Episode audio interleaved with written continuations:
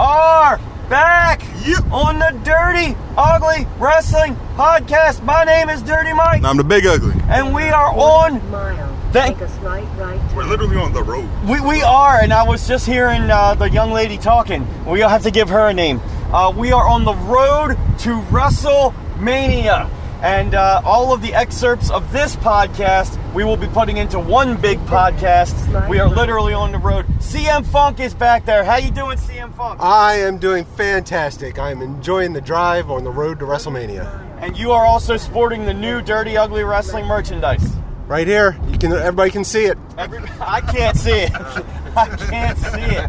And, but but it's a, it is a sweatshirt. We've got the hat. Uh, we've got the... Um, The, the I'll say I'll call them business cards. They're not business cards. They're more like flyers. Promo cards. Promo cards. We're going to be flyering, and it's going to be great. And also driving the uh, big monstrous vehicle that we have going on right here is, we, we call him Mikey Mike. We can call him Brock Lesnar, whatever you want to call him. Mikey Mike, how you doing? I'm doing great, guys. I'm glad to be here. This is going to be a great trip.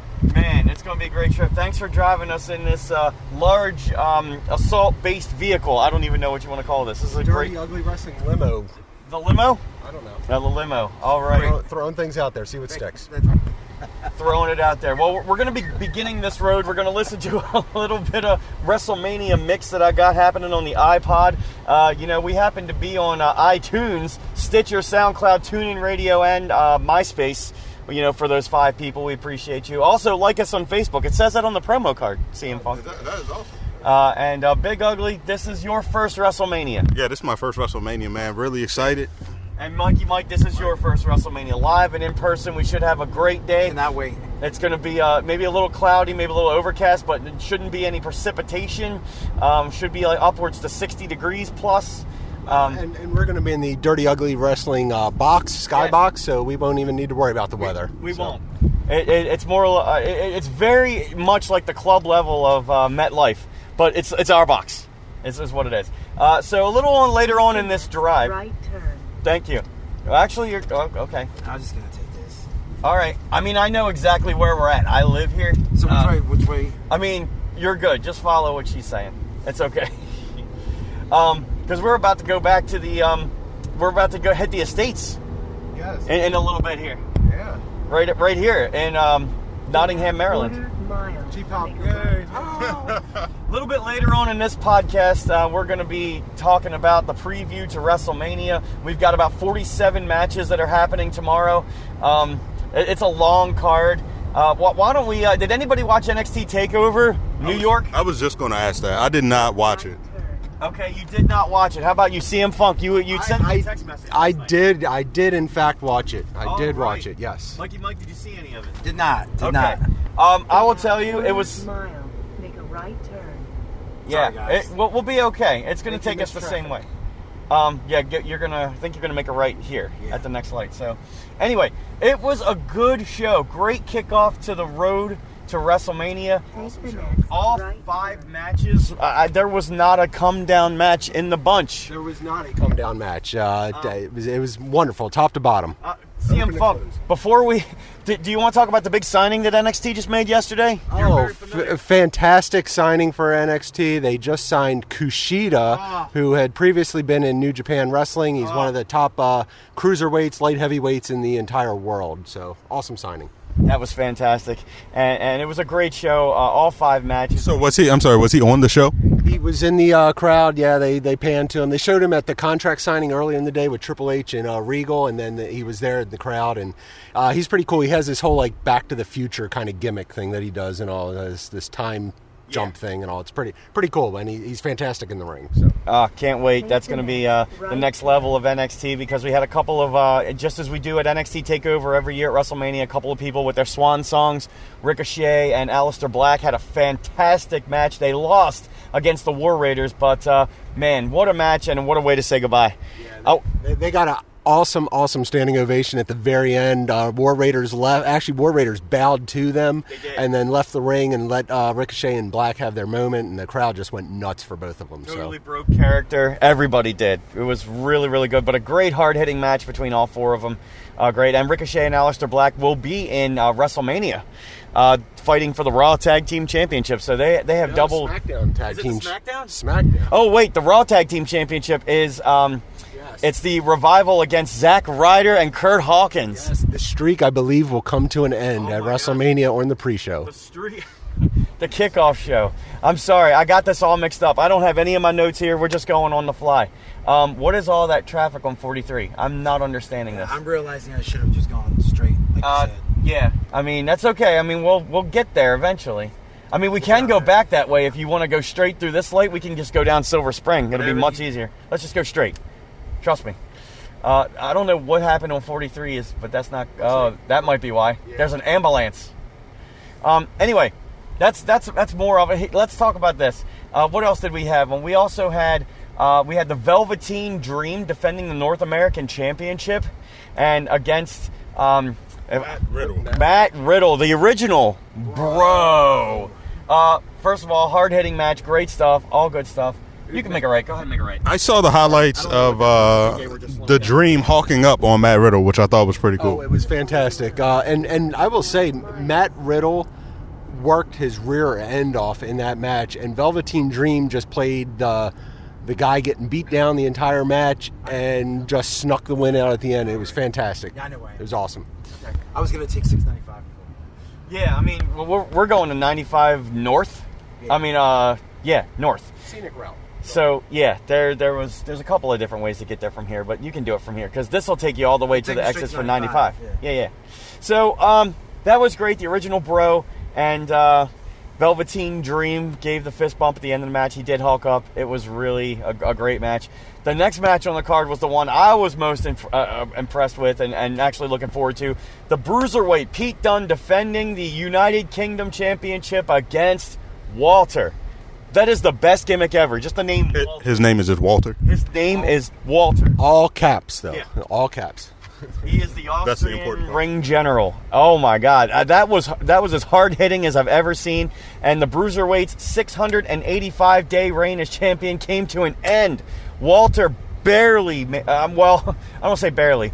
Uh, that match was hard-hitting. It was hard-hitting, and the best part about it was the finish was Walter off the top rope with a big splash to win the whole thing. Like, Austrian after all the just pounding that they did on each other and the broken fingers and yeah. everything. Oh, man, that was awesome. I, I loved every second of it.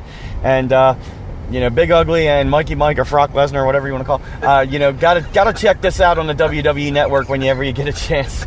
It's very well worth. I like Mikey Mike better. I don't know. That's Fr- fine. That's Brock Lesnar just kind of sounds like. Uh, I understand where you're coming from with it, but the word "frock" just doesn't.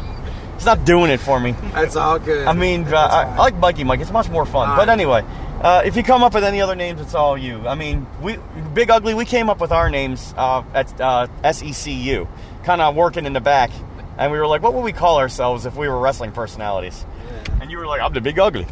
And I'll be like, all right, I'm Dirty Mike. So we're dirty and ugly.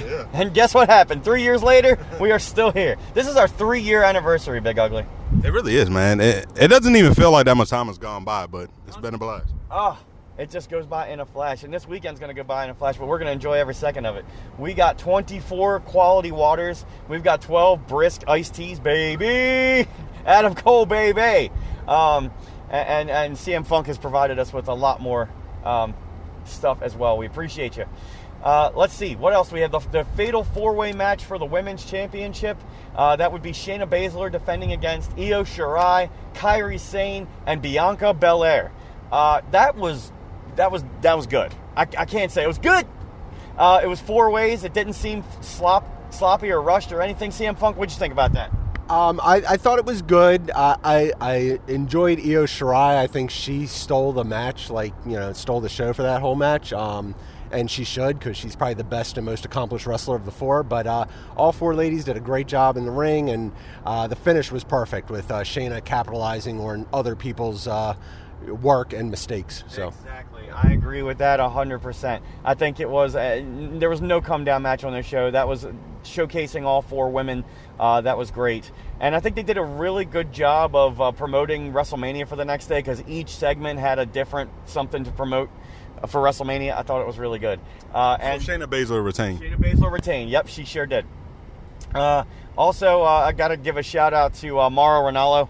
I, I just I love Mauro Ranallo. Oh man, he got into everything. I thought he would be blown up. He never gets blown up. Uh, he was fantastic. Vic Joseph is the voice of N X T U K. Is he United? Is he British? I have no idea. I just think they just stuck him over there because they had nothing else to do. He doesn't sound British, no. So I'm going with no. Uh, yeah, Nigel McGuinness, he sounds British because he is. Um, and then the main event for the vacant N X T Championship. Johnny Wrestling, Johnny Gargano, Johnny Takeover, uh, facing Adam Cole. Baby! Baby. Uh, just, you couldn't ask for anything more out of a two out of three falls match. Uh, you know, first fall... Uh, Adam Cole won, Johnny Gargano got the second one, and then Johnny Gargano won the whole thing. And uh, I just can't say enough about that match. It was re- it was thirty minutes. It was perfectly timed out. It was a great match. Hard-hitting, uh, psycho- psychological storytelling, and then also the uh, Undisputed Era got involved. So... And and the, the first two falls were perfect because they were there was nothing... super exciting about them. They were right. just they were good, solid matches. The third fall, though, if you're going to watch any portion of that, just watch the third fall. It is absolutely amazing. All of the close finishes, false finishes, like you said, uh, the U E getting involved in it, yeah, and uh, and then how about the very end up on the the main stage? To- I I I, ho- I hoped for it. I hoped for it was coming. So as they were going away, sh- saying goodbye for the night, Tommaso Ciampa with the neck brace walks out on the stage and totally out of gimmick, totally out of character, and hugs Johnny. And Johnny's out there with his wife as well. Uh, and, and I'm like, you know, this is exactly how all of the other N X T pay-per-views have ended. They have Johnny or Tommaso up at the top of the ramp, and then the other one comes out from the back and attacks the other one. But I was like, okay, Tommaso's not going to do that this time. Uh, it was a totally feel-good moment, and everything was great. Please watch it on the W W E Network. Uh, we are almost at Interstate ninety-five, and that should take us to where we need to go. And in, se- in a couple of hours, we're going to go and we're going to watch the Hall of Fame, Big Ugly? Yes, sir. Uh, anybody you're ex- specifically looking forward to in the Hall of Fame, Big Ugly? Uh, D X would be that. D X. Who's going to induct D X, guys? Do we know that? That's a great question. I, I actually have a thought on that. Um, you have a thought. Yeah, well, I have a humorous thought, and then I have like a humorous, re- like, Hugh Morris? like Hugh Morris, and then a and then a real thought. So my humorous thought is Sergeant Slaughter should induct them, yeah. and he should be wearing the spit shield. Yeah, that, that would be that would be perfect. That yeah, would that be that would be good. And then my, my real thought is um, I've totally forgotten. Oh, uh, Stone Cold Steve Austin, since he was like kind of their arch rival basically, and on. There's not a whole lot of other people to me that make sense. Outside of D X. What about Eric Bischoff? What about Nation of Domination? Oh. Oh, the Nation. They, they were a big, uh, you know, feud going on yeah. that in the Attitude Era. Hmm. That would be good. That would be cool. I, I, I like uh, Eric Bischoff, Nation of Domination, Stone Cold Steve Austin. Anybody is uh, good. We know a couple of inductees. Uh, the Honky Tonk Man's getting inducted by the Mouth of the South, Jimmy Hart. Yeah, that's very good. Uh, awesome. We know Brutus the... Brutus the effing barber. I was about to say. Uh, thank you, uh, Bruce Pritchard and uh, and uh, Conrad Thompson. And they uh, he is getting inducted by the one and only immortal W W E Hall of Famer Hulk Hogan. Uh, so that's going to be good. And I believe Dana Warrior is inducting the uh, Warrior Award on the uh, young lady who's been there for a long time uh, behind the scenes. So other than that, I don't know. Um, I, I, my my guess is like Natalya or somebody would induct the Hart Foundation. That makes sense. You know, um, uh, and then oh, uh, the Beefcake thing. I'm thinking Hogan comes out first to induct Beefcake first, like just to pop the crowd and get them get them psyched up for the Hall of Fame. That will pop the crowd, and hopefully the Hall of Fame is not six hours long this year. Uh, they need to keep that down and run it like a show, two and a half hours, three hours. That's it, um, and then get it done, get it out of there. So the Hall of Fame. Who who inducts Harlem Heat? Oh, Harlem Heat. What about um? Playa. Well, uh, what about what's a, what's uh, the name of uh, Booker T's wife? Charmel. Charmel. Queen Charmel, maybe. That could work. Uh, I would. I couldn't. I couldn't do that. Um, that would be good. I know Harlem Heat's very exciting as far as uh, an inductee as well, and China finally going in with D X. It's it's going to be a great night. Tori Wilson, you know, I, that, that's it's going to be a great night. And then WrestleMania. I'll tell you what, the next part of our podcast, we'll do the WrestleMania preview. And we'll do that a little bit later on, or, or maybe even tomorrow. But, uh, Big Ugly, what do you say we turn the Zoom recorder off and enjoy this wonderful ride?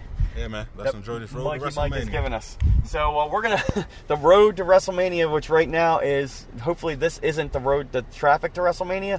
because that would take a while. But we're okay. We're going to be back with the next part of this podcast. And uh, enjoy whatever you're doing, because we're going to enjoy the ride.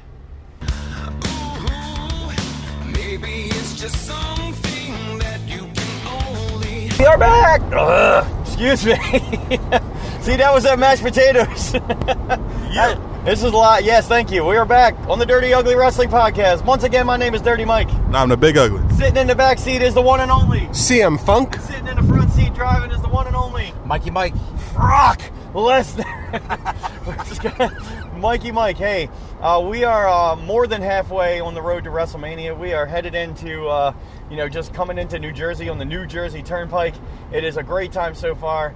Uh, we all just had a pit stop because, you know, we had to take care of uh, the nation of urination.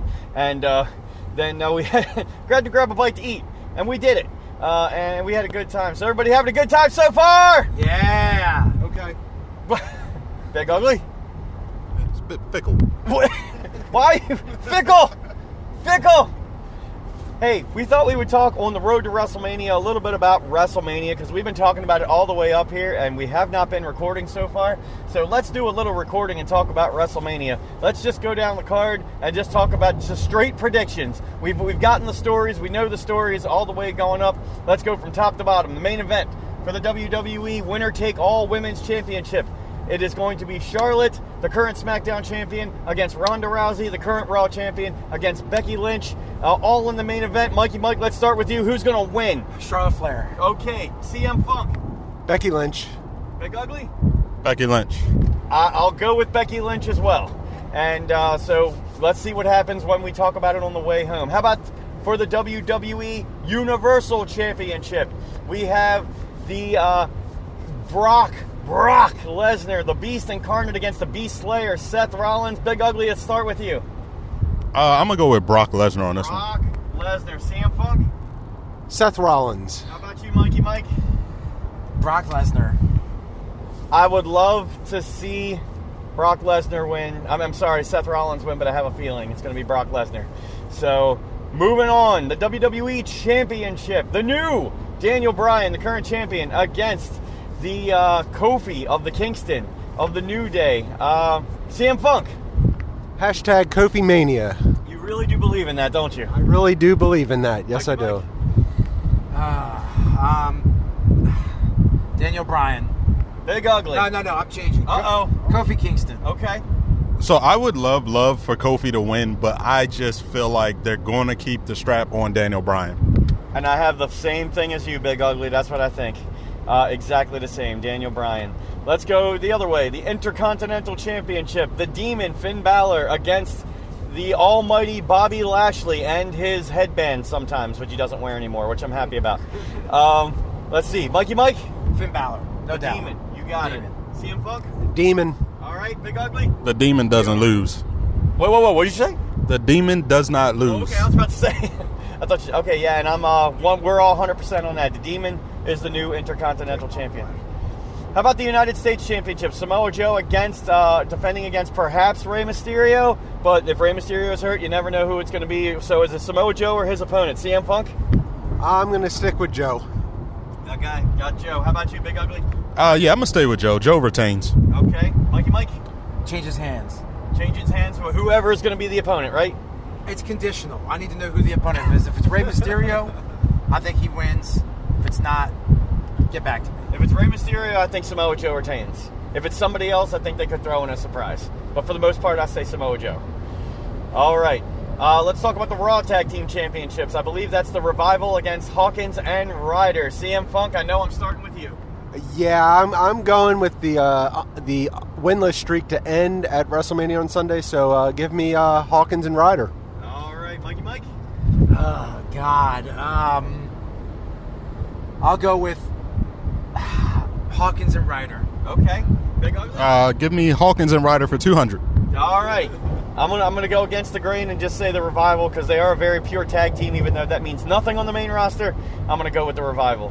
Uh, let's switch gears to the SmackDown Tag Team Championships. You've got the uh, the champions, who right now I believe they're still the Usos, right? Correct. Okay, and defending against Shinsuke Nakamura and Rusev, and also defending against The Bar, Sheamus and Cesaro, and also defending against Ricochet and Aleister Black. Mikey Mike. Aleister Black. All right, Aleister Black and Ricochet taking it. I'm. Uh, oh. I'm sorry, C M Punk. Yeah. Okay, well, hey, why not? Yeah, somebody, so, somebody talk. Um, I'm actually going to go with Aleister Black and Ricochet, too. Wow. Big Ugly? Yes, I would like to take uh, Aleister Black and Ricochet. Man. See, they lost the takeover, so they have every reason to win at WrestleMania. They need to win. There's no reason for anybody else to win. Let's do it. Ricochet and Aleister Black. Right. Uh, let's see. Where do we go from here? Shane McMahon and The Miz in a Falls Count Anywhere match. C M Punk. Uh, Miz, because Shane dies jumping off something. Yeah, I think The Miz is the obvious winner for this one. Mikey Mike. Miz. Yeah, I like it. Miz is the best in the world. Shane O'Mac is definitely not. How about the no-holds-barred match, Triple H and Batista? Mikey Mike, I'm starting with you. Uh, this is a tough one. I, I'm going to go with Batista. I'm going with Batista. Oh, wow. Okay, there you go. C M Punk? Uh, coin flip for me, but because I have to choose somebody, I'm going to say Triple H. Big Ugly. Um, yeah, I'm going I'm to take uh, Triple H because of the stipulation. I, I don't think he's ready to retire just yet, and I doubt that his retirement match would be against Batista, so I'm going to take Triple H. I like the way you're thinking. I, I'm going to think the other way just logically, even though I don't want it to happen. Because of the stipulation, Batista wins. Um, and then it's a way for Triple H to write himself off of, T V, uh, of wrestling on television.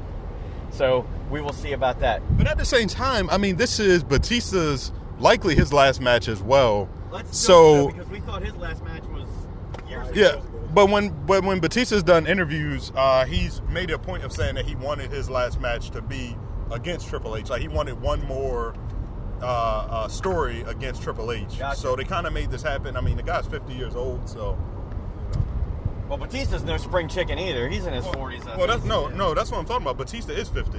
Oh, he's, he is fifty. He, he's older than Triple H. Holy crap, I didn't know that. Remember, I didn't he, know that. He got he got started really late. Like, when he started wrestling, he was already, like, thirty-three. Yeah.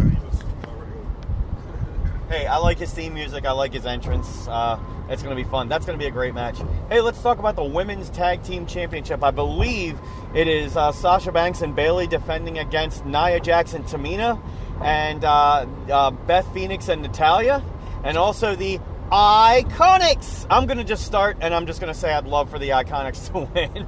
I'm a mark for the Iconics. I'd love to see them win. Go ahead. Mikey Mike. It's a four-way tag team match? Yep. Oh, brother. Um, brother. Oh, brother. Listen to you. Listen here, brother. um, I'm going to go with the champs. I'm going to go with Sasha Banks and Bayley. Okay, they retain. C M Punk. As much as I would love to see the Iconics win, I feel like this is all about Beth Phoenix coming out of retirement, so I'm going to go with uh, Phoenix and Natalya to win it. Uh, sentimental guy. Big Ugly. Um, even though I think it's very unlikely, I, I just want to take the Iconics because I feel like they're like the most entertaining women's tag team around right now. So. Okay, fair enough. Uh, let's talk about uh, the two oh five Live Cruiserweight Championship. Shout out to Jam and Jason. Keep it two oh five alive. Um, and I believe it is Tony Nese versus Drew Gulak, if I'm not mistaken. Uh, Tony Nese and Buddy Murphy, the champion. Oh, it's Buddy Murphy. Oh, Buddy Murphy's been the champion for a long time. Right. So it's Tony Nese and, okay, so Tony Nese or Buddy Murphy. C M Punk, let's start with you.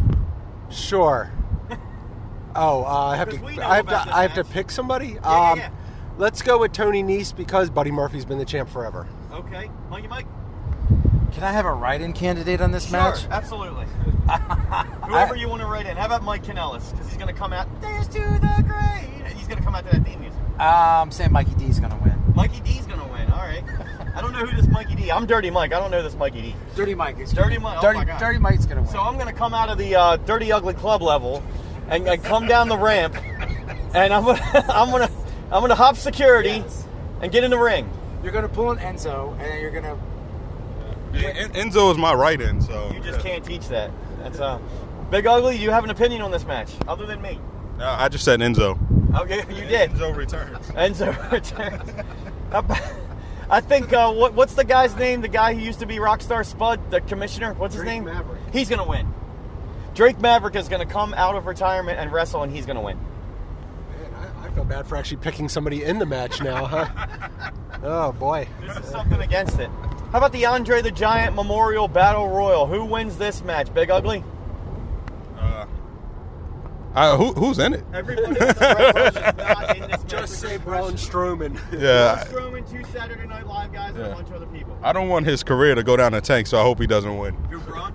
Yeah. Fair enough. Didn't um, um, didn't Baron Corbin win he this? Has, yeah, and we see where he is. Right. Yeah, he's wrestling right, in clothes. Right. he's, he's wrestling in a shirt and he's, pants. He's since shaved his head bald, and he's wrestling in clothes. I am so... I love his work. He is a great person. He's a great heel, but I hate him wrestling in street clothes. Despise it. Anyway, who's going to win the Battle Royal? Braun Strowman. Okay. C M Punk. Andre the Giant. He's already he's already got his great name on the uh, yeah. trophy. He's, he's got his likeness on the trophy. It's a right end. He's a great pick. Um, R-Truth. I think you're dead right on that one. Ah, yeah, oh, dead right. Ah, it, it's not a teaser. It's a spoiler. Just oh, letting you know. So. Gosh. Oh my God. Uh, um. So, how about the uh, the uh, vagina battle royal? Because um, they did show the vagina trophy. Oh. Uh, on, uh, who's going to win that one? How about uh, anybody ready for Asuka to not win this battle royal? Uh, I think Lacey Evans wins. That would be awesome. I would enjoy that. Mikey Mike? I don't know all the entrants. Just any woman. Just any uh, woman not named Charlotte, Becky, or, or Asuka. Or Charlotte, yeah. Or Ronda. Asuka. Asuka? Yeah, I think I'll take Asuka on this one as well. Yeah. Uh, let me go with... Um, uh, I don't know. Ma- Maria Kanellis. Right, because I want Mike Kanellis to win the other one, so Maria Kanellis is going to win this one.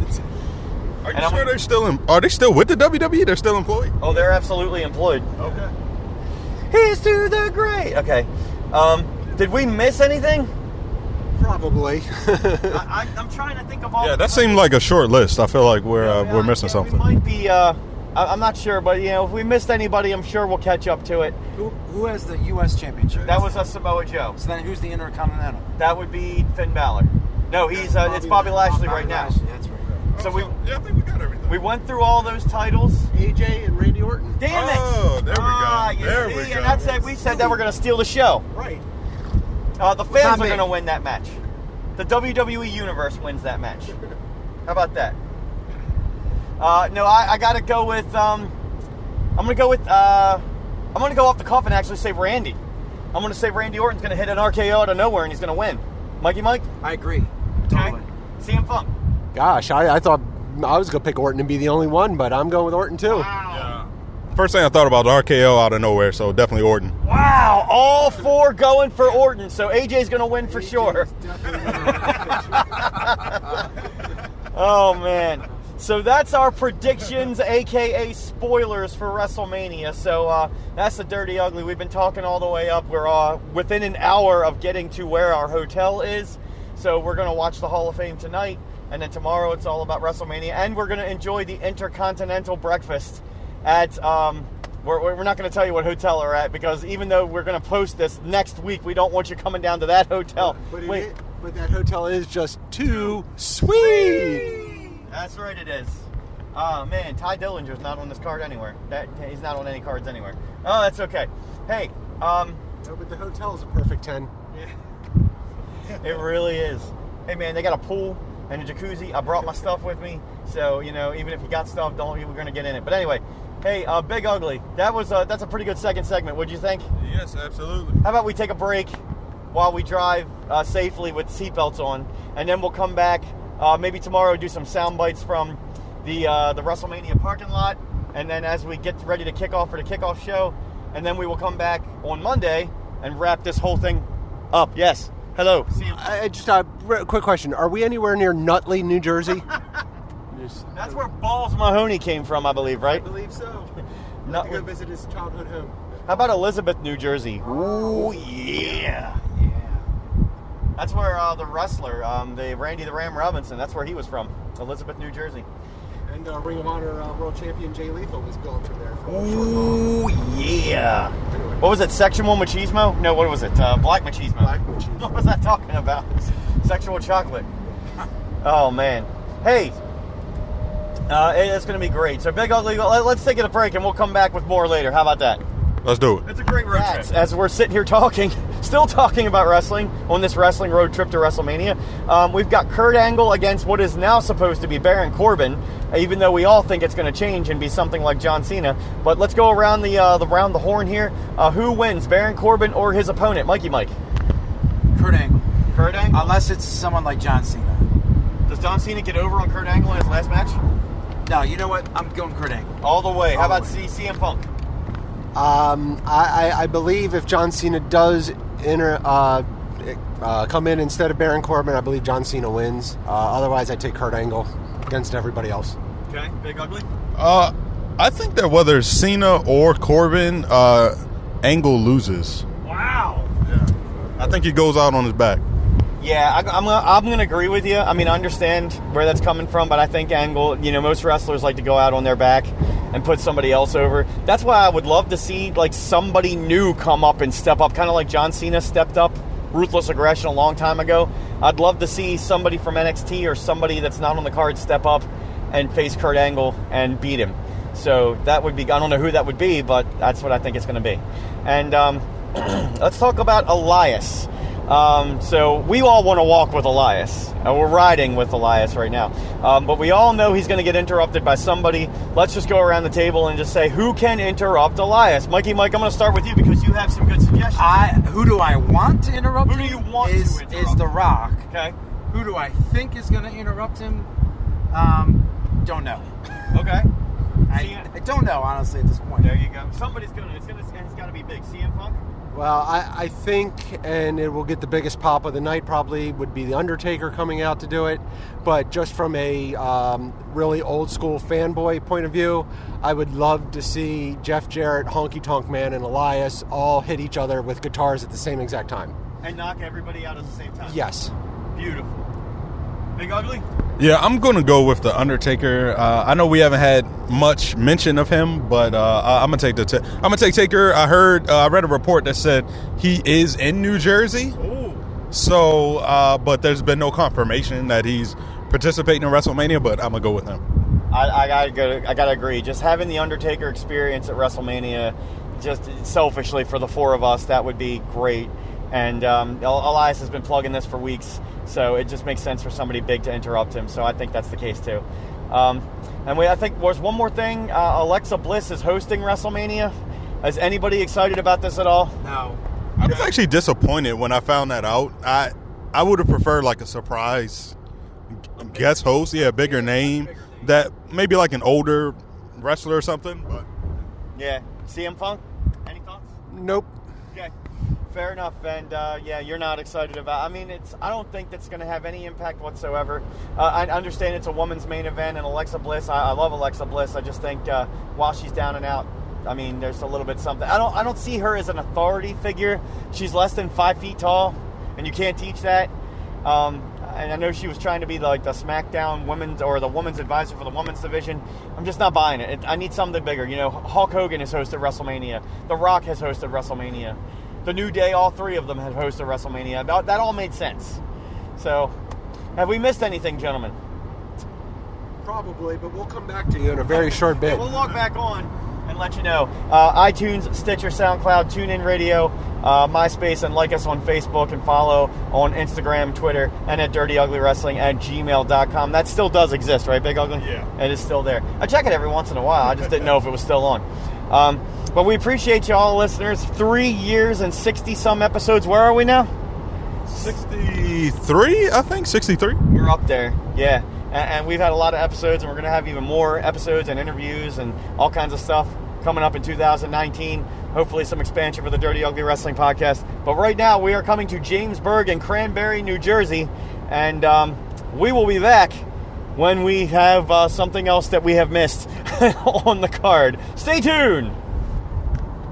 Just when you think it's all over is where it all starts. Welcome back to the Dirty Ugly Wrestling Podcast. My name is Dirty Mike. I'm the Big Ugly. And we are standing in line. We have finished the road to WrestleMania. Now we're in line Actually, to get into WrestleMania. Right, absolutely. And uh, we are here at the uh, Too Sweet entrance uh, for the club level, because that's how we do, Big Ugly. Yeah, man. And uh, we got to see some stars, some superstars beforehand. Uh, Sting, Ric Flair, Mark Henry. Right. You started a, a chant for Miz. I did. So we saw the entire Miz and Missus cast. We saw the Miz. We saw Maurice. We saw their daughter, Monroe Sky. I started the uh, chant for Monroe Sky. And uh, we also saw Marjo, which is um, Maurice's mom, and also uh, Miz's dad. So that was pretty cool. That was pretty dope, man. And now we're just waiting in the Too Sweet line, as you said, to get in. Uh, So getting here now, what would you say you're most excited for? Like? Well, I I, uh, I was talking to Mike and Mike about this, Brock Lesnar a little bit earlier, um, and also C M Punk, who are also right here. Uh, I was ex- more excited about the ambiance. Like, there are thousands, literally thousands of people waiting to get in here right now. Come on over, guys. We're just talking into the microphone right here. Uh, there are literally thousands of people, eighty thousand plus expected here, and uh, I'm more excited to just get in there, see the set, see the place fill up with eighty thousand people, and we're going to be four of them, and uh, I can't wait to hear. We, we've been hearing some of the rehearsals, some of the sounds of some of the theme musics, and we have been promoting the Dirty Ugly Wrestling Podcast, which, you know, according to this uh, announcement over the P A, we're not supposed to do. But what I'm most excited about is just the uh, overall presence of everything. Big Ugly, how about you? Yeah, I was really excited when I heard Batista and Triple H's music uh, coming over the loudspeaker, so I'm I'm pretty pumped. But there, Matt. Yeah, and I uh, think uh, Brock Lesnar will agree with me. Brock Lesnar, come on. Uh, You took the words right out of my mouth. Yeah. And we are right, waiting right here in the line. And uh, C M Punk, you got us here. You got us here promoting the Dirty Ugly Wrestling Podcast. You're here for your second ever WrestleMania right here in uh, Secaucus, New York. Oh, I love the cheap pop. Yeah, man. Yeah. I'm, I'm I'm totally stoked. Um, I, n- I never pop for Batista, but I'm actually ready to actually pop for Batista today. Uh, yeah, it's just... It's great. The sun is shining. It's warm, man. Great, great feeling. Couldn't right now. ask for a better day for this right here. You got it. I mean, we would still be here if it's raining, but I mean, it's it's a beautiful day in the neighborhood. Uh, shout out to Mister Rogers. So well, it looks like they're opening the gates. So they're getting ready to open the gates. They are going to check out my WrestleMania approved clear plastic bag and my extra large shirt. I am wearing an extra large shirt for the first time in fifteen years, guys. Longer than Andre the Giant was undefeated, I have not worn an extra large shirt. I am here wearing an extra large WrestleMania shirt that says I was here. We and uh, Big Ugly, it, we're just gonna we're gonna just enjoy the show. How about it? Yeah, we're gonna enjoy the show and then come back tomorrow with our recap and right. review. We're gonna be driving home from the road to WrestleMania, on the road from WrestleMania, and we're gonna talk about this six-hour show that we're about to uh, witness here. And I'm excited. Brock Lesnar, Mikey Mike, whatever you wanna.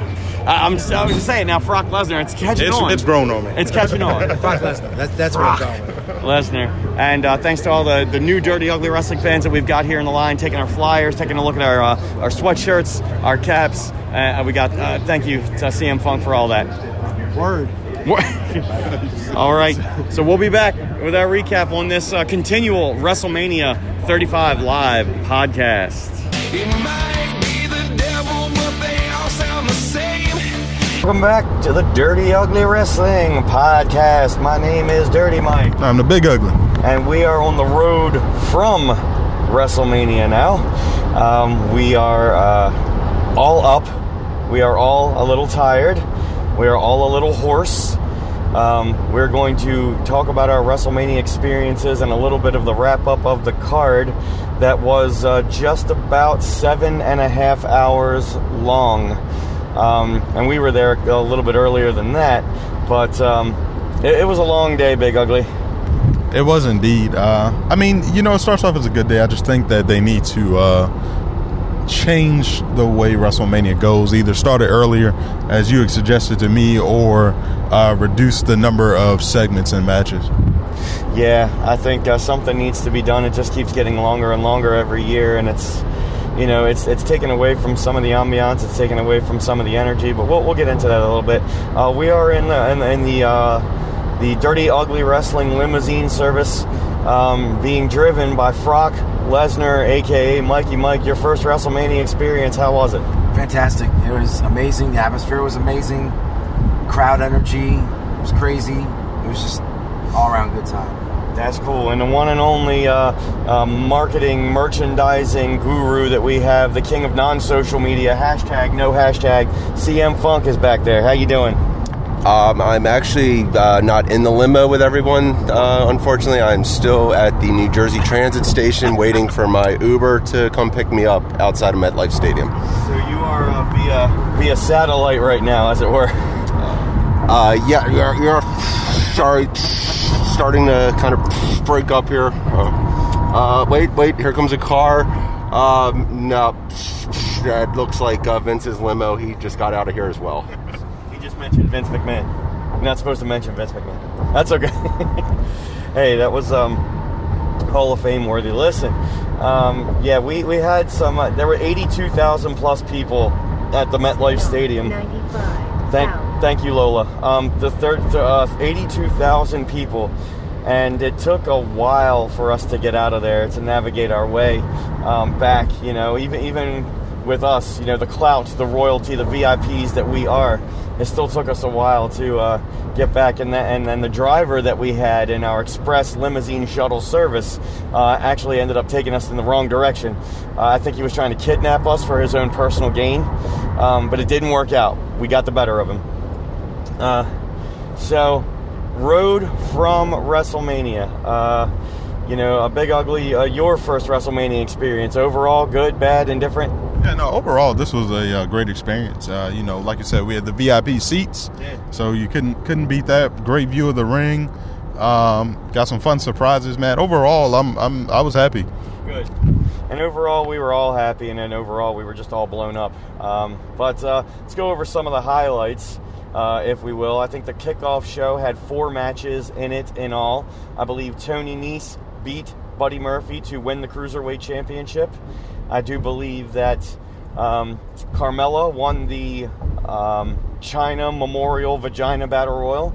Um, and uh, there's some just some cool spots and things in there. I believe Braun Strowman won the Andre the Giant Memorial uh, Memorial Battle Royal. Uh, Michael Che and Colin Yost uh, kind of had some, some flavor in there, so that was pretty interesting. And I do believe, if I'm not mistaken, it was the Revival, right, against Hawkins and Ryder, and then Hawkins and Ryder won the Raw Tag Team Championships. And I still think there might have been a little controversy with who the legal man is in the ring, but they didn't they didn't play on that a lot. Uh, kickoff show thoughts. Let's go around the table. Let's see. Uh, C M Punk live via satellite from the uh, Metro Station. Uh, ki- kickoff show thoughts. I uh, I thought the show definitely kicked off WrestleMania. I've. Uh... No, actually, I was uh, pumped for all four matches, surprisingly, including both Battle Royals. And, uh, yeah, I thought everything was uh, handled well. Got the crowd uh, rolling and ready to go for the main show. Very good. Lucky Mike, Brock Lesnar? Uh, so I was surprised because I really, you know, anticipated the Cruiserweight uh, match to be a good bathroom or food break. But actually, it was surprisingly entertaining. It was really good. Um, the Brock Lesnar match, I, I mean, the... Um, wow. The, we'll get there. The Braun Strowman match, I think, was great too. Um, I liked all the, the matches. It was it was a good kickoff. Very good. Big Ugly, how about you? Yeah, I enjoyed the kickoff show. I, I, I thought, uh, you know, it, there's some good matches. Got everybody into it and, and pumped for the uh, the main show. So I, I have no complaints. Even the uh, the uh, Michael Che and Colin Jost uh, little comedic part was was cool. So. Very good. And I, I thought, you know, they were doing some work with the uh, the sound, I know, during the pre-show, so they were just kind of trying to make all that work out. And uh, I, th- I think it was a good way to kick off. I think we were all ready and pumped and jazzed uh, by the time the main show actually came.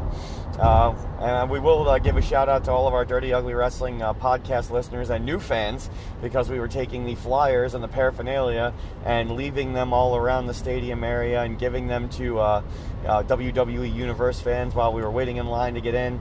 Um, security, uh, other than uh, apparently uh, C M Punk's belt has some uh, plutonium or something in it, um, because uh, other than that, we got in very, very, very quickly into the two-suite club level. Um, very, very good. And uh, then we were ready to kick off and start the main show, Big Ugly. And we started off with a moment of bliss, didn't we?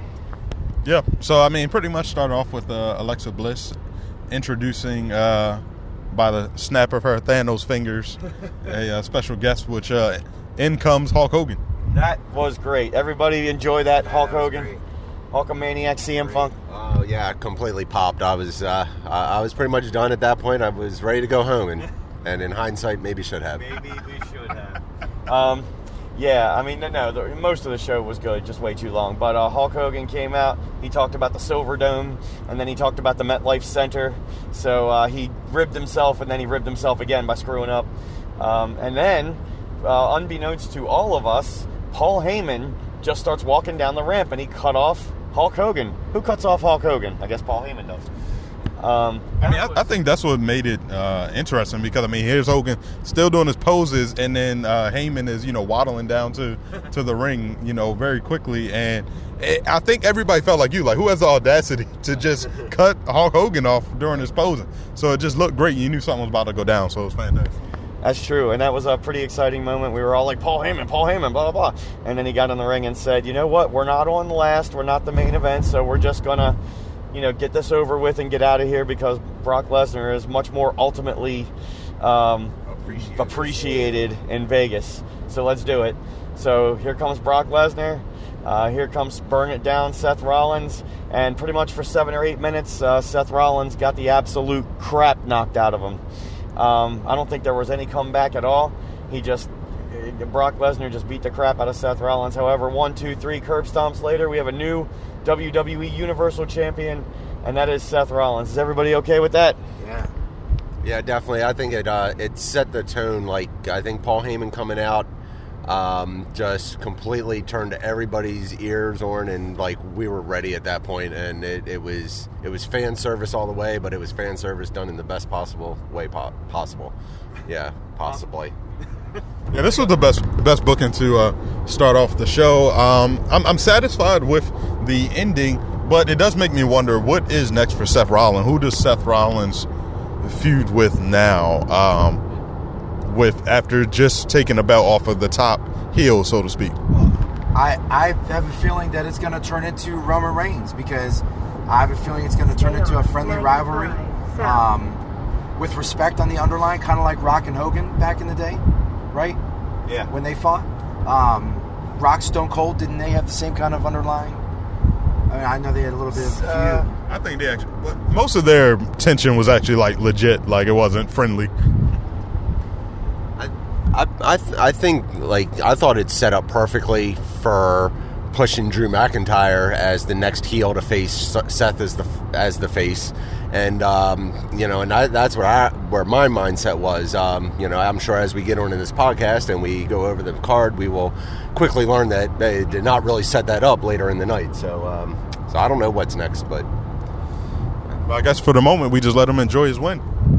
That's right. And you know what? He got the WrestleMania moment, and it seemed like, you know, with the fireworks and the pyro and everything like that, uh, it was the end of WrestleMania, you know, how Seth Rollins ended it when he cashed in Money in the Bank. So it was a great moment, and we were all pretty well spent by then, and then we have to keep going. Now, this was interesting. The come-down match happened to be Randy Orton and A J Styles, and it really came down because apparently there were lights going on in the crowd that were blinding everybody. Uh, not everybody, but a lot of people, and the focus on the match was more about the lighting in the crowd, and eventually they did fix it, but uh, that match had no steam, no psychology, uh, no creativity, no flow, and then all of a sudden I think it just ended out of nowhere with a, uh, was it the Phenomenal Forearm, I guess yeah, it was? Yeah. And then Randy Orton just laid out and sold it like he just got shot, um, and then it was over, and A J Styles won, uh, unbeknownst to any of us, but uh, did anybody have any feelings about this match other than what was going on in the crowd? I, I thought it was one of the bright spots of the card. but um, yeah, yeah. No, I, I, I didn't really feel anything. Like you said, I think we were talking about it that we were mostly distracted by the crowd, uh, and they became more entertaining than actually what was going on in the ring. Yeah. Uh, I feel like uh, the build for it uh, just never really captured me, so I wasn't looking forward to it. Um, it was a typical SmackDown match, if you ask me. That's true. Uh, Mikey, Mike, Brock? Um, it was definitely a come-down match. Uh, the crowd, to me, was, was entertaining. I loved it. Um, but the match itself was average. It was okay. It certainly did the trick if it was supposed to be a come-down match. and, and to to uh, Big Elgie's point of it being like a SmackDown, typical SmackDown match, it probably will be a typical SmackDown match on this next SmackDown. Yeah, we were talking about that. The rematch will happen. Uh, and, yeah, that, that, I don't know, wasn't... Uh, Wasn't a great way to come down, but I mean, we were all still jazzed and pretty excited. So I believe the next match was for the SmackDown Tag Team Championships, if I'm not mistaken. Uh, did I miss something? Well, we can go back to it, but um, the Usos uh, successfully defended against The Bar and Shinsuke and Rusev and also Ricochet and Aleister Black. Um, this was a decent match, you know, pretty free-flowing, hard-hitting, um, fast-paced. And a, a good match overall, and I'm glad it was on the main card. Uh, the Usos didn't necessarily need to win to keep the titles, um, but it was a good match overall. Thoughts around the car? Limo. It was a good match. That was the S K fave. This is you. Go ahead. It was a good match. I really liked it. Um, I was really impressed with uh, Ricochet and Aleister Black, and um, very athletic. I was, I was very entertained by it. Okay.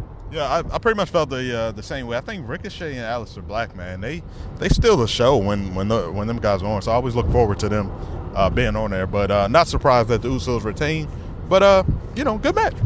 Uh, the well, the the match was good, but the spot of the night was uh, the Cesaro swing that went on for like ten minutes, and uh, yeah. poor poor poor Ricochet. He's probably still feeling the effects of that thing. So um, that was pretty cool. And then uh, Sheamus at the same time was doing the uh, the beats of was it the beats of Rodan or whatever they call that, and all or or in every oh, yeah. other competitor. Uh, beats in the Bowery. Yeah, beats so, of Rodan. Something I, I don't know. That's fantastic. So that was a that was a good match. Um, as we move on to the card, um, we do have Shane McMahon and The Miz uh, in a Falls Count Anywhere match, which was actually one of the uh, better matches and better stories told over the night. Uh, it went all around the arena as it should be. Uh, Miz's dad got involved. Miz's dad took a bump. Um, he sold it very well. He, he got knocked down and pretty much for real. And then they went over to the uh, staging area where, uh, right around the hard cam was, and there was a superplex spot off of the top of the steel grating, um, about twenty, twenty-five feet down into the gimmick pile of uh, uh, boxes and parachute and uh, whatever it was. It was still pretty cool to see uh, Miz superplex Shane into nothingness. Um, the camera angles were great, and then all of a sudden it was just, oh, you know, uh, Shane's hand happens to be over Miz, one, two, three, and it's over. Uh, I thought this was a, a very entertaining match. Very hard, I think C M Punk said this, for a live audience to really appreciate this, because it is Falls Count Anywhere, but we did have the video screens all over. Uh, the video the video and the lighting, all was very, well, the video and the video packaging, let's say, and um, all of the videos that were up there, and for, you know, showing the matches and in- introducing everybody was all good. Anybody got some thoughts about this match? Yeah, I mean, I'll, I'll say that, um, yeah, I, I enjoyed it. I think uh, I think you're right about it being hard for a live audience. I think that, you know, seeing it on T V, hearing the commentary, and also hearing the sounds and everything is, you know, that crashing through certain things is, you know, going to elevate the experience. Yeah. Um, but overall, I still enjoyed it. You know, I enjoyed, uh, you know, Shane was giving it to The Miz at first. Miz had his had his comeback after Shane attacked his dad and, you know, pretty much gave him hell. I like the uh, I like the finish. You know, I don't know. People could say it's uh, what would um, what would Bruce Pritchard say? Gimm- is it gimmicky or uh, gimmick finish? Yeah. Ah, he said something else, but um, whatever. But yeah, a little gimmicky, and uh, but I enjoyed it. I thought it was cool. I, yeah, I enjoyed the finish. I, I'm really more interested to go back and watch it on the network because, um, you know, seventy-five percent of the crowd couldn't truly appreciate or see everything that was going on just because of the way it's set up, which is cool. I mean, it's a T V program, so, um, yeah, it'd be cool to go back and watch it. It'd be interested to see. Brock? They, they took they took a lot of great, great bumps. I thought it was very um, creative, um, but... Like uh, Big Ugly said, the, the ending was very gimmicky. Um, wasn't really expecting that, but uh, it was great. Shane, for his age, I am uber impressed how much physical beating he takes. You're, you're going to be waiting for that impressive. Yes. So, I, I think I'm, I'm I'm always impressed with Shane WrestleMania matches in general. I, I always have very low expectations for them. But he tends to do a good job at WrestleMania. I, I don't know. I enjoy his matches.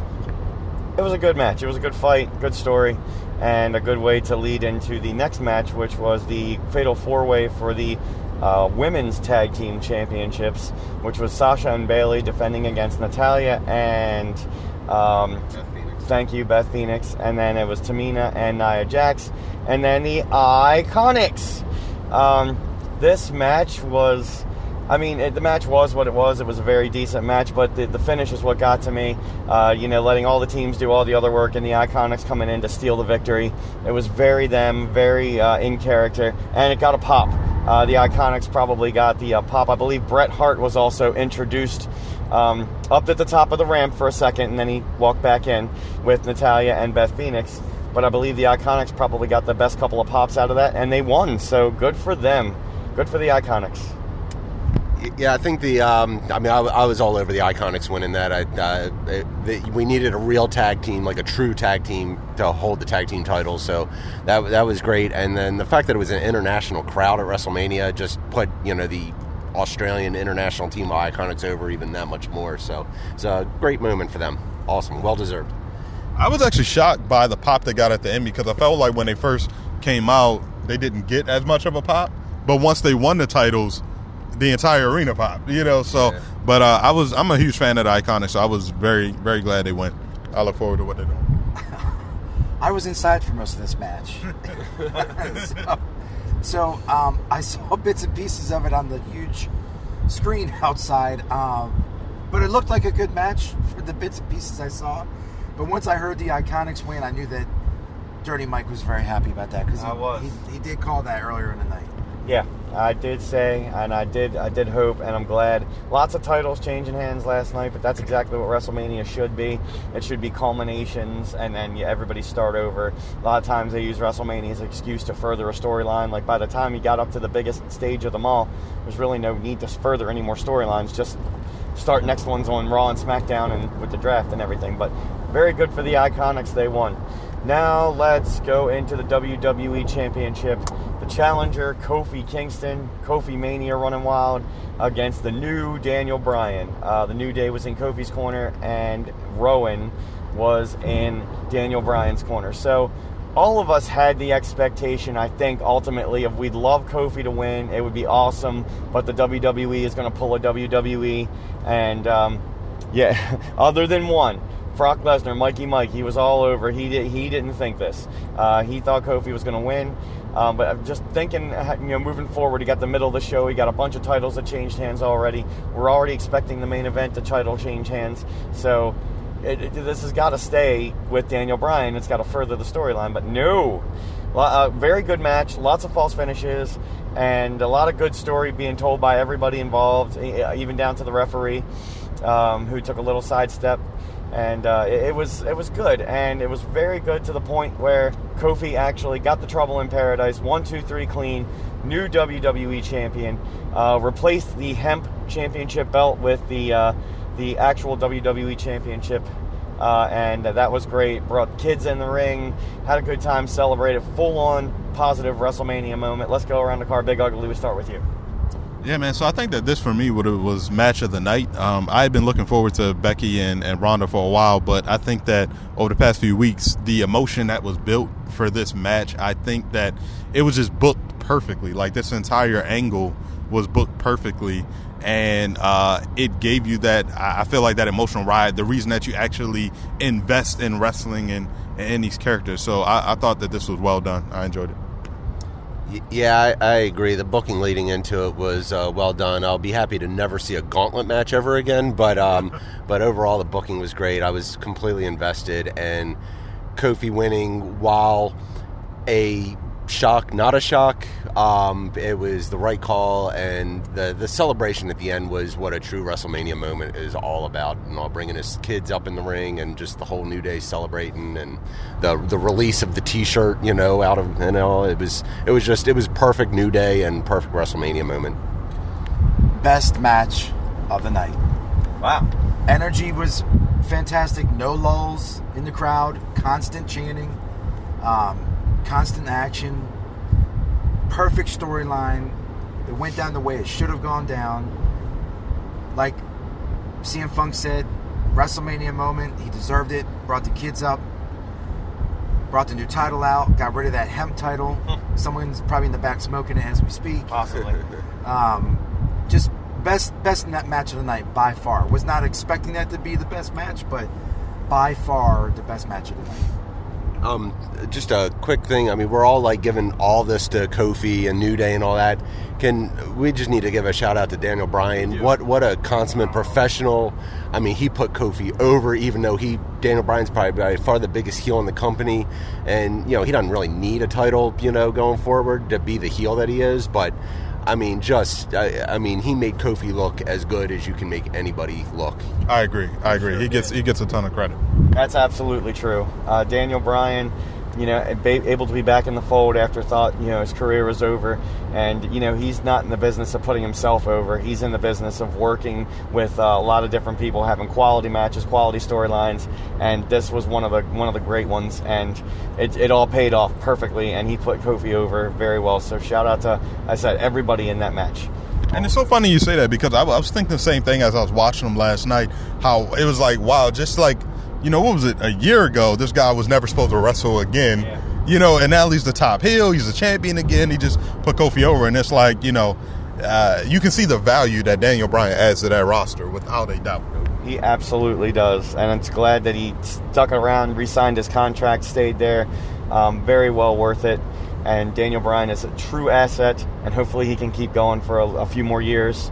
And keep storylines like this happening, because it makes it it makes it makes it believable. You know, it makes it all, all the sympathy for Kofi, all, all all the build for Kofi. I would say that wouldn't be possible. Yeah, W W E can write any storyline they want, but if you don't put the right person in there to do it, nobody's going to care.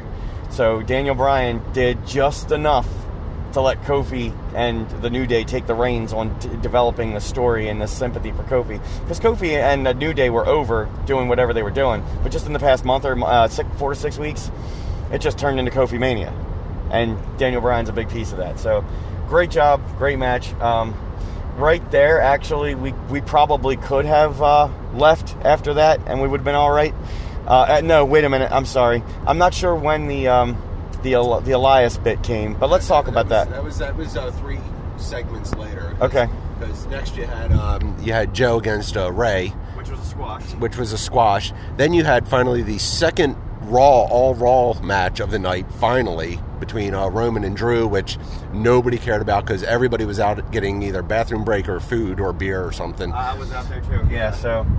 You know, and there was no heat, no steam, anything like that. Let's not gloss over. Samoa Joe uh, retained the U S Championship in a squash match over Rey Mysterio. Um, and then uh, Drew McIntyre lost. He had a great entrance with a big uh, Scottish band or whatever it was. Um, nobody cared about the match. There was no heat, no psychology, no, no, just no nothing behind that match. And Roman Reigns won. Hooray. I mean, I think it was to be expected. You know, Roman Reigns, first singles match back. Uh, right? Yeah. Am I right? Yeah. Uh, yeah, yeah. First one that actually got to the belt. Yeah. Got, yeah. Russell uh, Corbin. Right. So, you know, first match uh, post, you know, his battle with leukemia. I, I just think that when you think about it, I think that the problem is just predictability. Like, it, if Reigns had a loss, I think that the crowd would have been like, oh, shoot, you know. Uh, but, you know, just like, all right, we know he's he's probably going to pick up the victory, you know, because he's the, you know, the babyface and he has the sympathy.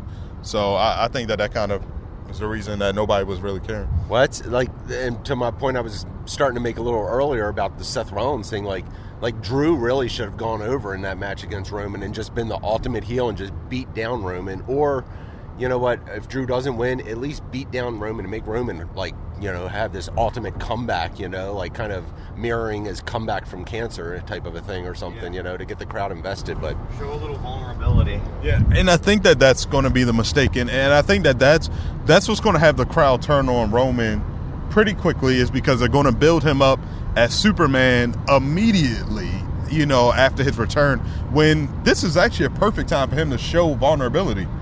You know, and to show that, like, oh, he's he's still weak. Has he fully recovered? You know, Reigns isn't winning like he used to. Is he still the big dog? And then, you know, have him slowly build back up. But those are just my thoughts. Well, this is an out-of-the-box thought. But, like I was mentioning before, that when the build-up to this match was happening, and Roman Reigns was in the ring talking to Seth about his WrestleMania opportunity, I remember him saying something about being focused on him beating, you know, the Beast Slayer. And so, or being the Beast Slayer. So to me, what I think might happen is, is that now that Seth has beat Brock, there's potential now for Seth to go heel again, and then Roman uh, be put over as babyface. That's just something I, I could see happening, because Seth Rollins has been babyface for a while now, right? Yeah, a little while now. So, yeah. And now that he's beat Brock Lesnar, who is the kind of, you know, one of the top, you know, whatever you want to quasi heels, um, I just see it happening. So there's a couple directions it could go with Roman. But I do see what you're saying, that he could quickly go back to being booed again every time if, if they don't do something with him soon. Which is okay if he's polarizing enough to get either cheered or booed. It's not going. He's not going to be the full over babyface at this point in time. It's just not going to happen.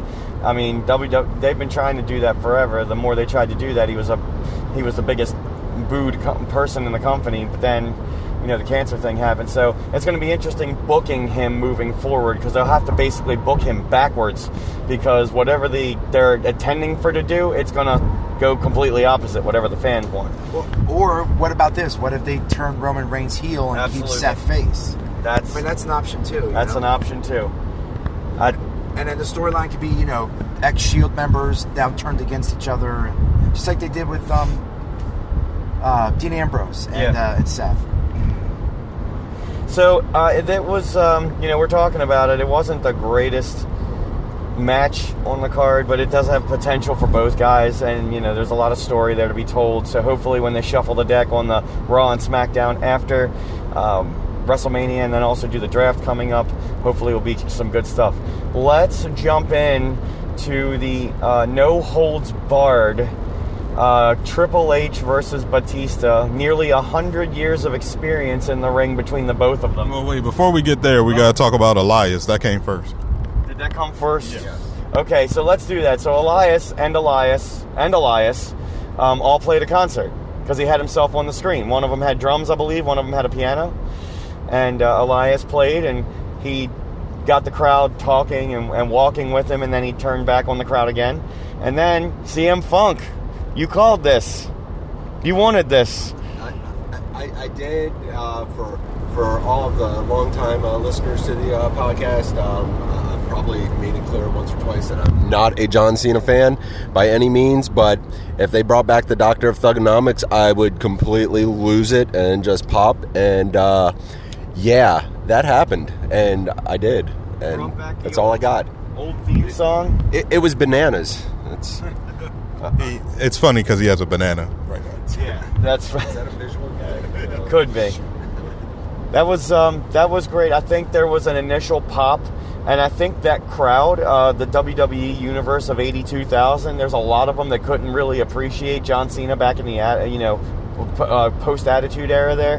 Um, uh, there was a lot of fans that did, and when he started to do his battle rapping, that wasn't really a battle. He was just you know rapping, freestyling, um, using. innuendo, using foul language, and then c- cutting it off with not doing an A A but an F U.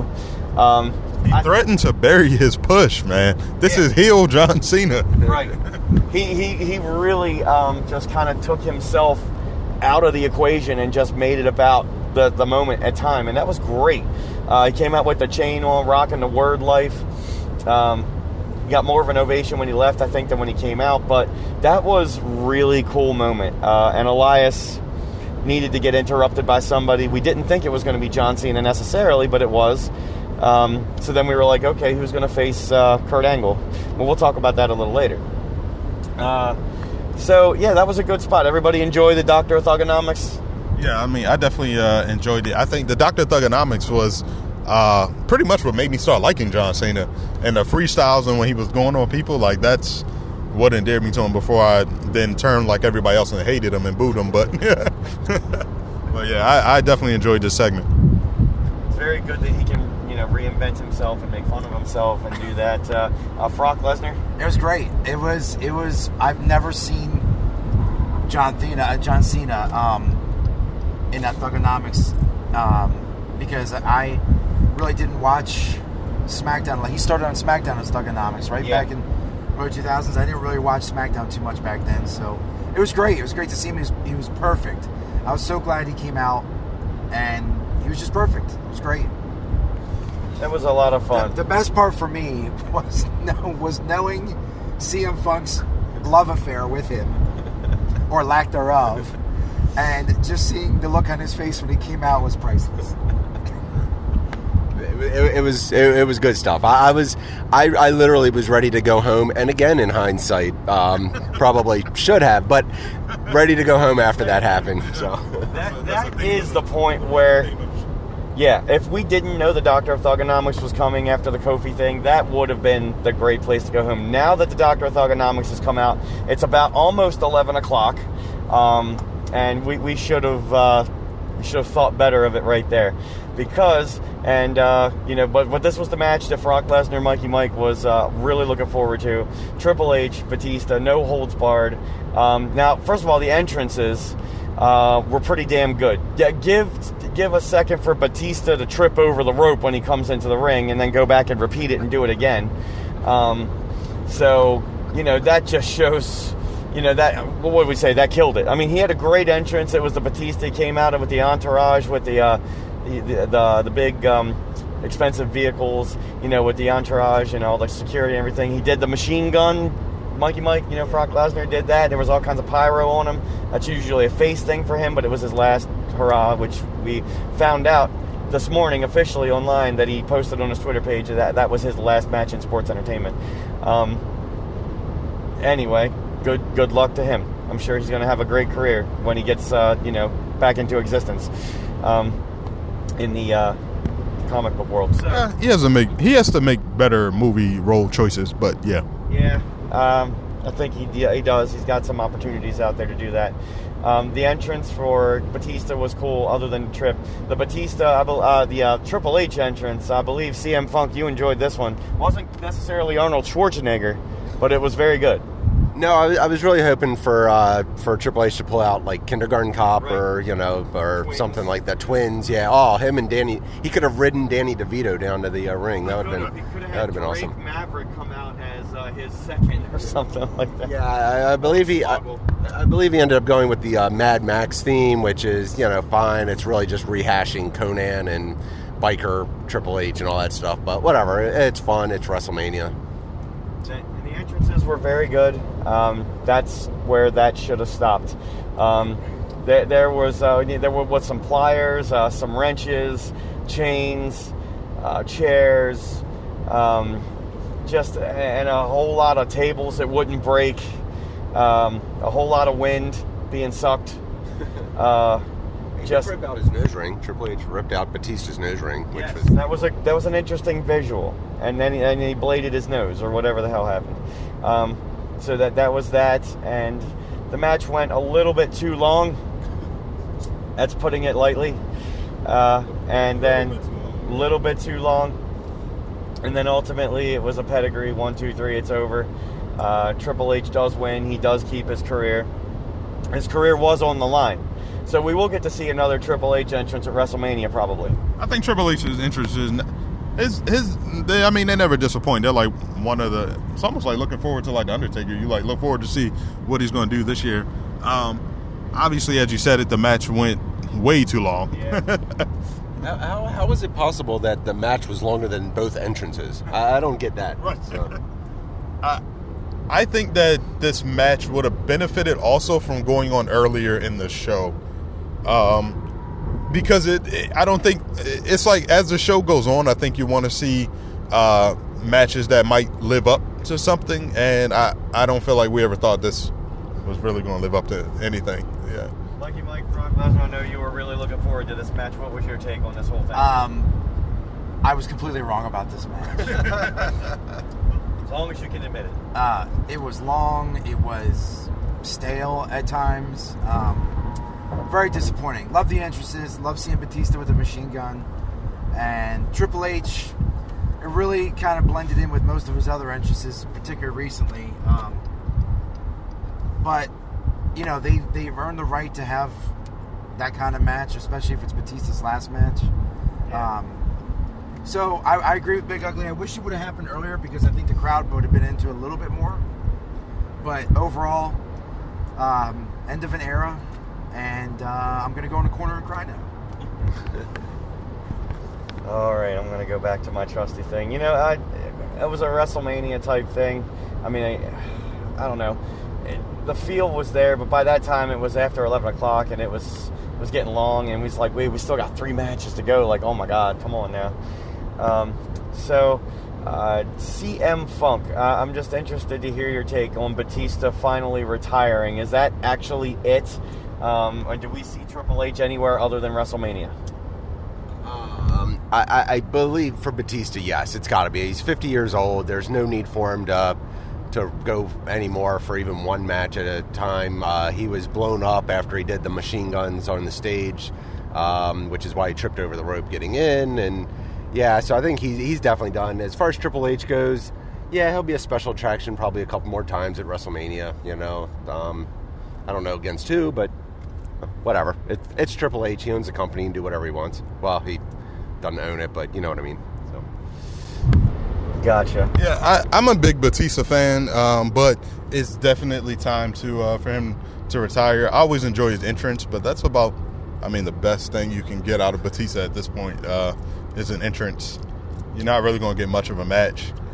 And I, I don't ever think he was really a five-star match kind of wrestler, even in his prime. So, it, you know, he had a good run. And I'm sure he'll be in the Hall of Fame. So, absolutely. Yeah, and I mean, I, and my take is as the, the day wore on leading up to it, like, I, I started I started getting excited for that match and all, which, you know, is a complete shock for me because I really have never been a Batista fan. Triple H, yeah, been there, done that, you know. So, but I was actually ready when Batista's music hit and all. Like, I, I was a fan again, and I, and I popped, and and then the match happened, and I'm good. Good, he retired. There you go. And then we're ready to move on with this WrestleMania wrap-up as we're on the uh, the road back to reality. Uh, no, this is the road to Tampa Bay, and that's what we talked about. And we're going to stay there for a little while because we'll be early and then staying late for WrestleMania. Um, so we also had, um, I believe after this, Kurt Angle having his last match ever with what ended up to be Baron Corbin. Um, this was basically four or five minutes. Uh, not too long, just kind of A and B, back and forth. Uh, could have happened on Monday Night Raw, but it happened at WrestleMania because it was Kurt Angle's last match. Um, Kurt Angle did attempt the moonsault. It was beautiful. He missed. Uh, Kurt Angle hit, I'm sorry, uh, Kurt Angle was hit by Baron Corbin with the End of Days. One, two, three. It's over. They gave Kurt Angle the microphone. He said thank you. He asked people to tell him that he sucked. And that was it. Any thoughts about this? Uh, let's go around. Let's start with you, Big Ugly. Yeah, I think that, um, I don't think the time timing of the match, like the, you know, four minutes was an issue. I just think the opponent is what really kind of brought this down, that it was Baron Corbin. And I think it's pretty obvious from the Hall of Fame that no one wanted it to be Baron Corbin. Right. Uh, but they stuck with him. I don't know if that was a W W E call or maybe Kurt Angle, you know, might have just pushed forward to stay the way it was. Uh, but uh, overall, I mean, I, I still just felt like after, you know, the realization he had, he had a great career. It was like an emotional exit, you know. I mean, he wasn't crying, but I felt emotional because I grew up on Kurt Angle. Yeah. Um, so it was cool. I mean, at the end, having his moment on stage. So, yeah, you know, after having time to reflect, you know, I, I was all in the corner of wanting somebody other than Baron Corbin because I just didn't feel like it did anything to help. Um, but after being there, reflecting on it, Kurt Angle's moment, uh, you know, go ride out on the in the sunset and all was great, all that. But throwing all that away, I had no problem with Baron Corbin being the uh, opponent when it was all said and done. I I am like one of the two or three people in the world that's a Baron Corbin fan and a mark for him.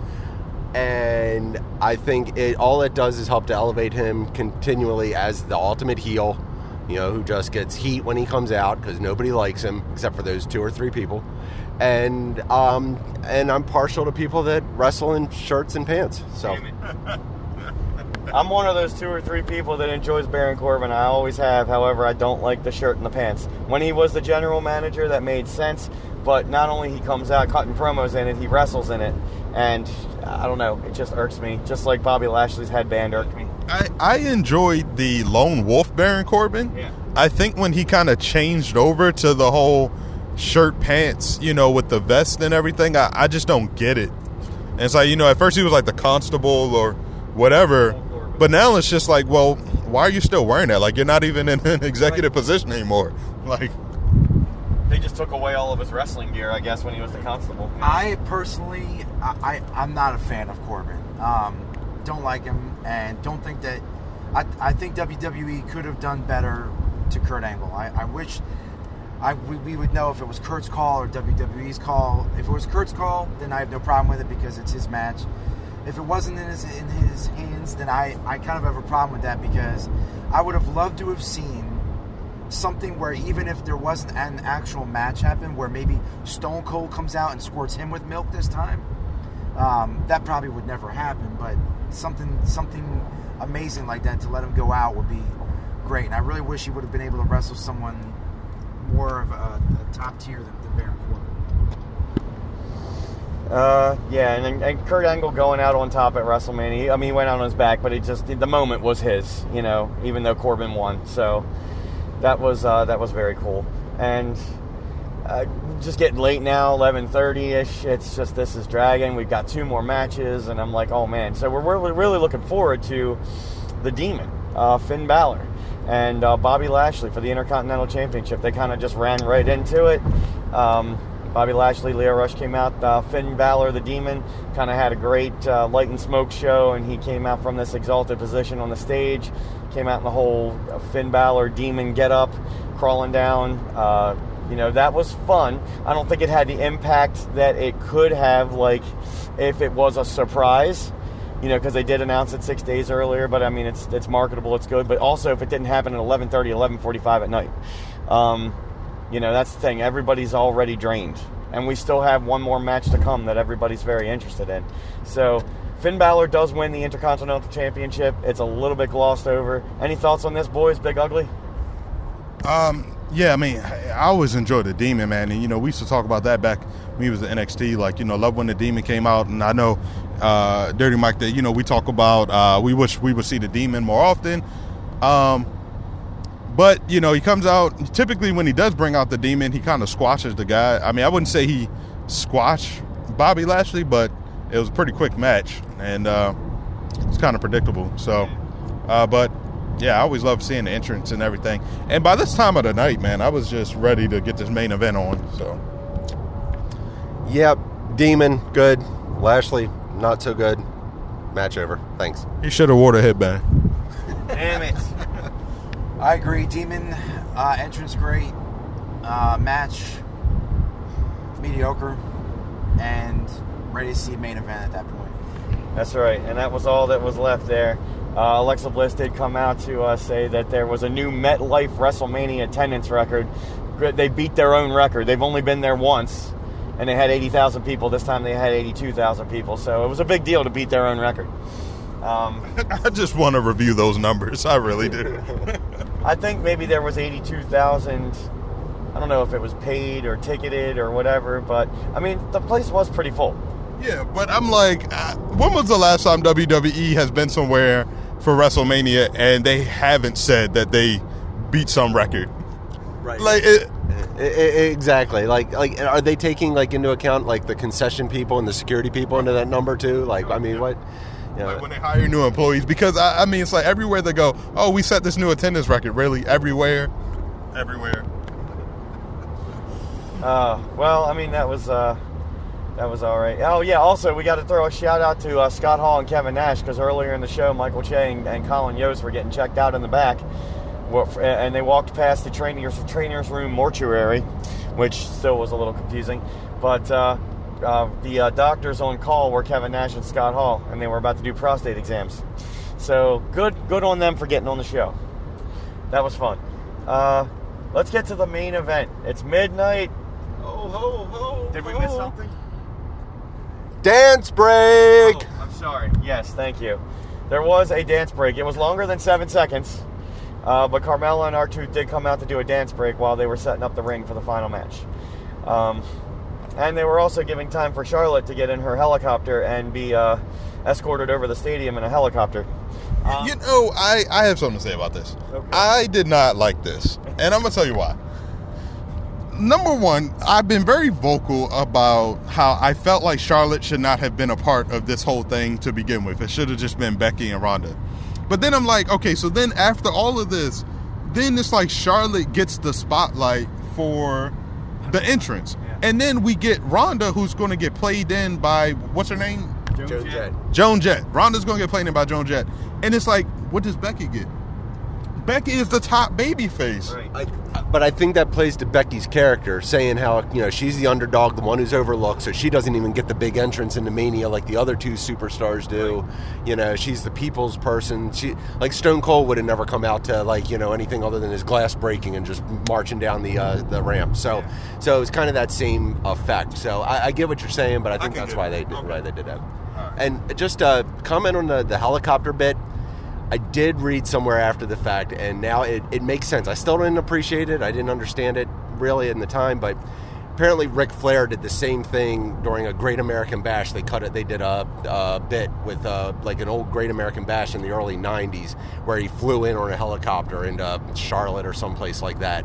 So that's what they were trying to recreate. So, which was good. I just think the illusion was lost because they showed Charlotte coming down in the helicopter and then walking into MetLife Stadium from the outside, especially any of the eighty-two thousand people that just waited to get into that stadium. It ain't that easy. Um, we, we got lucky. But, you know... She must not have been wearing the same belt I was. Guess not. She was wearing a belt. Guess that belt didn't uh, set out the metal detectors.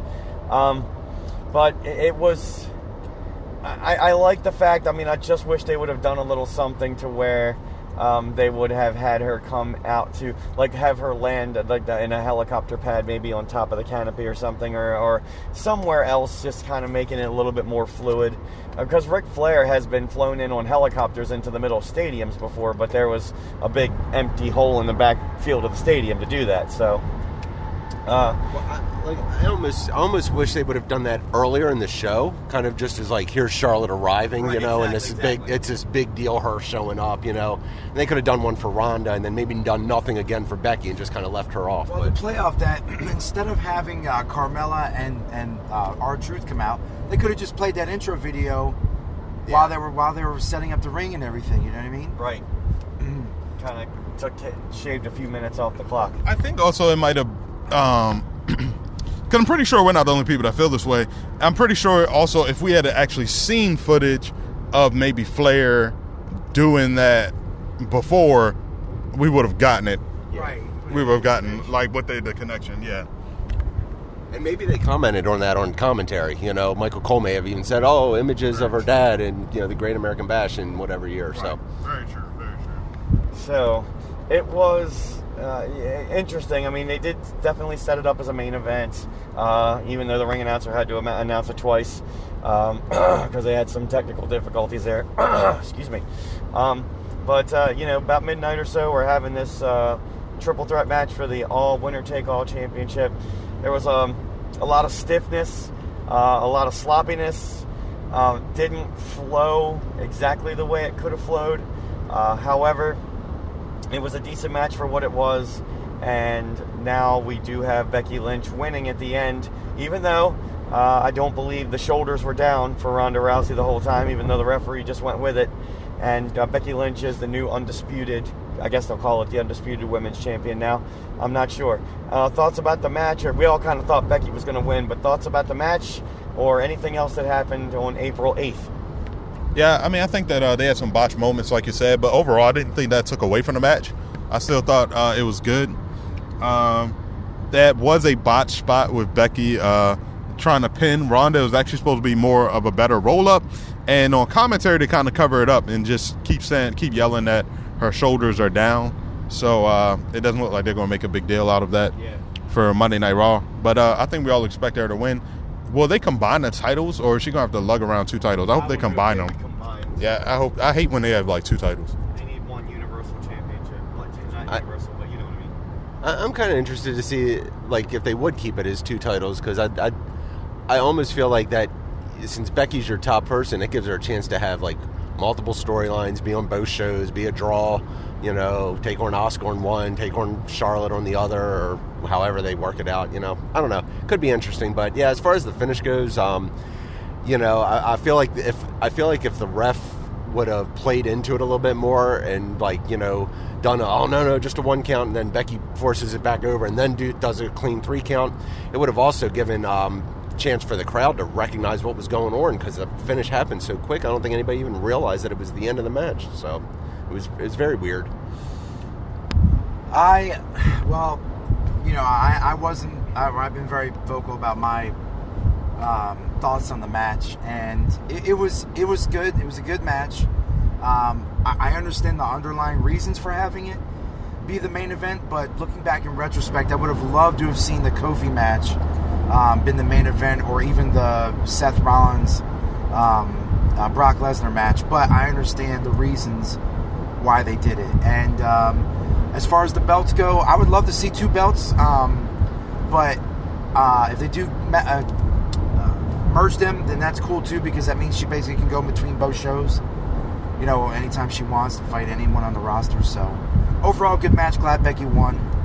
Great way to end the night. And it was a great way to end the, that WrestleMania portion of the night. I- and I mean, to think ending the night, when I looked at my clock, and Becky was at the top of the stage by now. It was twelve twenty-six, and they were still on the air. That's ending the night, twelve twenty-six. Yeah, and, you know, just um, what uh, Brock uh, Lesnar was saying here was, um, you know, he was talking about how, um, I'm sorry, I lost my train of thought, is we're, we're trying to decide if we're going to stop for a bathroom break here. Uh, uh, You know, like, about putting, like, Kofi and Daniel Orton at the end, or Seth, you know, in hindsight, sure, it would have been great to have one of those, just seeing the energy of those matches, but I think anybody that went on at midnight, the crowd was done. It, yeah, it wouldn't have mattered. You were going to be in trouble whatever match was on at the end. So, um, it's unfortunate it happened to the women, um, you know, so don't take anything away from those three ladies, because no, no, they, no. they did everything they could to try to make people care about that match at twelve o'clock at night, so... Just logistically, it's a nightmare when you have fifteen matches. Whoa. Whoa. Uh, fifteen matches to get through in that amount of time. Uh, and they were, you know, rolling right along. They did the best they could. Um, the, rock, the rock just threw a rock bottom at our car, rock. So it was yeah, a little it's weird. A, it's, like, it's a nice, strong windshield, safe. I don't know what that is. Looks like uh, some bird diabolically took a poop. I mean, I don't think your wiper's going to get that one, but uh, hey, you know uh, that that's good. We got the um, we got the uh, service center coming up, the Walt Whitman service area coming up here. Oh, sure, they have a Roy Rogers. They sure do. They have a Roy Rogers, and uh, it's going to be some more time to give out some dirty, ugly wrestling paraphernalia at the uh, rest stop. I'm going to do that, and uh, so we're going to wrap this up, Big Ugly, and we're going to put all these uh, segments that we've been doing together. We're going to put it up on a podcast. Throw it up on iTunes, SoundCloud, Stitcher, TuneIn Radio, and wherever else you might want to hear us. Um, it's a great, great experience that we had in the past couple of days. And I'm sure we're going to be watching more shows, having more podcasts, doing more stuff. Big Ugly, are you satisfied with this whole WrestleMania weekend experience? I am, man. I'm excited, and hopefully get to do it again. We will, uh, one day down the road, and uh, we're going to get everybody to their first SummerSlam, and, and we're going to do all kinds of other good stuff. So uh, that is it from us, the Dirty Ugly Wrestling Podcast. We're going home, and we're going to end this as we always do. Thank you, WrestleMania weekend, Secaucus, New Jersey. Three, two, one. Deuces. And we're done. And we're done. And we're done.